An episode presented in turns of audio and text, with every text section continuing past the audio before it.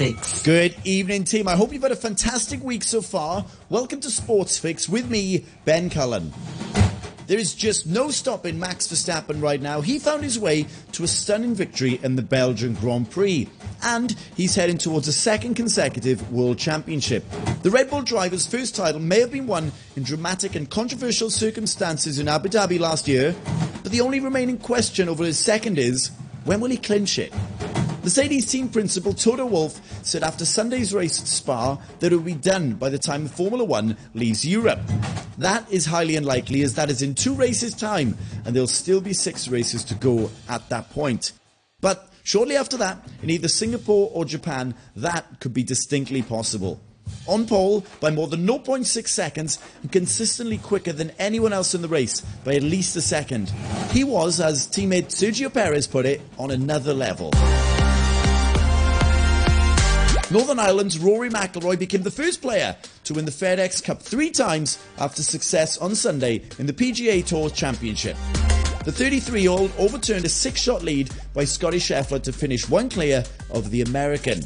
Four time major winner McIlroy carded a 4 under par, 66 in the final round to finish on 21 under. The Northern Irishman receives 18 million US dollars in prize money after his fifth victory of the season. What a week what a day, McIlroy said. I feel like Scottie deserves at least half of this. He's a hell of a competitor. It was an honour to battle with him. Serena Williams showed she has no intention of ending her singles career without a fight after beating the second seed on another remarkable night at the US Open. Williams ranked 605th and turning 41 next month won 7 6, 2 6, 6 2 to stun the Estonian in New York. The American recently announced her intention to retire after her home major and is now into the third round. I'm a pretty good player. This is what I do best. I love a challenge and I'm rising to the challenge, said the six time US Open champion who first won at Flushing Meadows in 1999.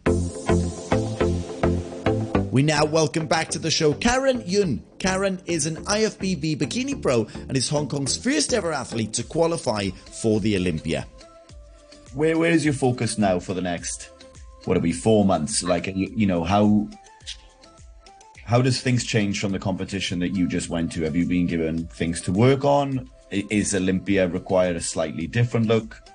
Um, I would say they would still the standard is always the same.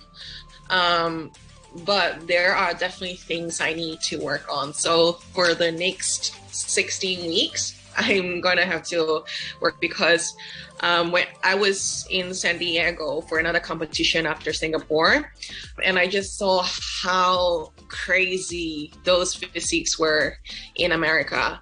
So I already knew compare like standing next to those girls, I already saw what I needed to bring up, um, but also just in Olympia. There are actually a lot of girls that I've followed for the longest time and they are my idols in this sport. Yeah, so they just have phenomenal physiques and I'm being realistic. I think it's a quite a long way for me to be able to compare with them. So there are certain things that I definitely need to work on. Uh, from my last competition, the judge actually he was one. He will be one of the Olympia judges as well. So what he told me was just to get a little bit more conditioned, so a bit leaner. He wanted to see a bit more glute ham tie in, so a little bit line in the a little bit more line in the hamstrings and glutes area. So that is something I can do. I just need to die a little bit harder um, and get a bit leaner.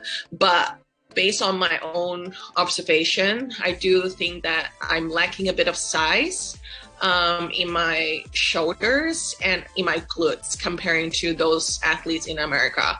So these will be the area I focus on. And presentation is always a key when it comes to um, bikini competitions. Like you have to pose well, work, uh, walk really well. Um, so I'm, I've actually just got started with a new posing coach. Um, so it will be a completely new package for me. And I, I'm so confident that I'll bring my best in December. Brilliant. That's super exciting.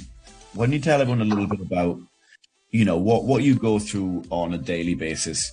typically, you know, I know competition prep is is different, especially as you get close to the gym. I've seen you, um, you know, we we share the same gym at times, and I can see the the the work that you put in, and it's it's very impressive. Why don't you give everyone a, what a, what a day sort of look like looks like? What is my day like? Um, so I have a really straight routine, um, and it's not just for competition season. Um, it's all year long. Um, even in improvement season, what people call off season, I'm still training super hard. I still follow um, straight diet. Um, though I'm eating a little bit more, so it's to fuel my body um, and my training. Um, so I can have a better start or I can prepare myself for a competition season. Mm. That's why I do feel like I'm lacking a little bit of balance, but this is what's required for me to be better, to improve myself in this sport. Um, a lot of people think that it will just be a 12 to 16 week um, fat loss phase or like preparation, but if you want to make improvement, if you want to build quality muscle, the work is done in the off season. That's mm. why for me, it's a year long thing. It's never just 12 weeks.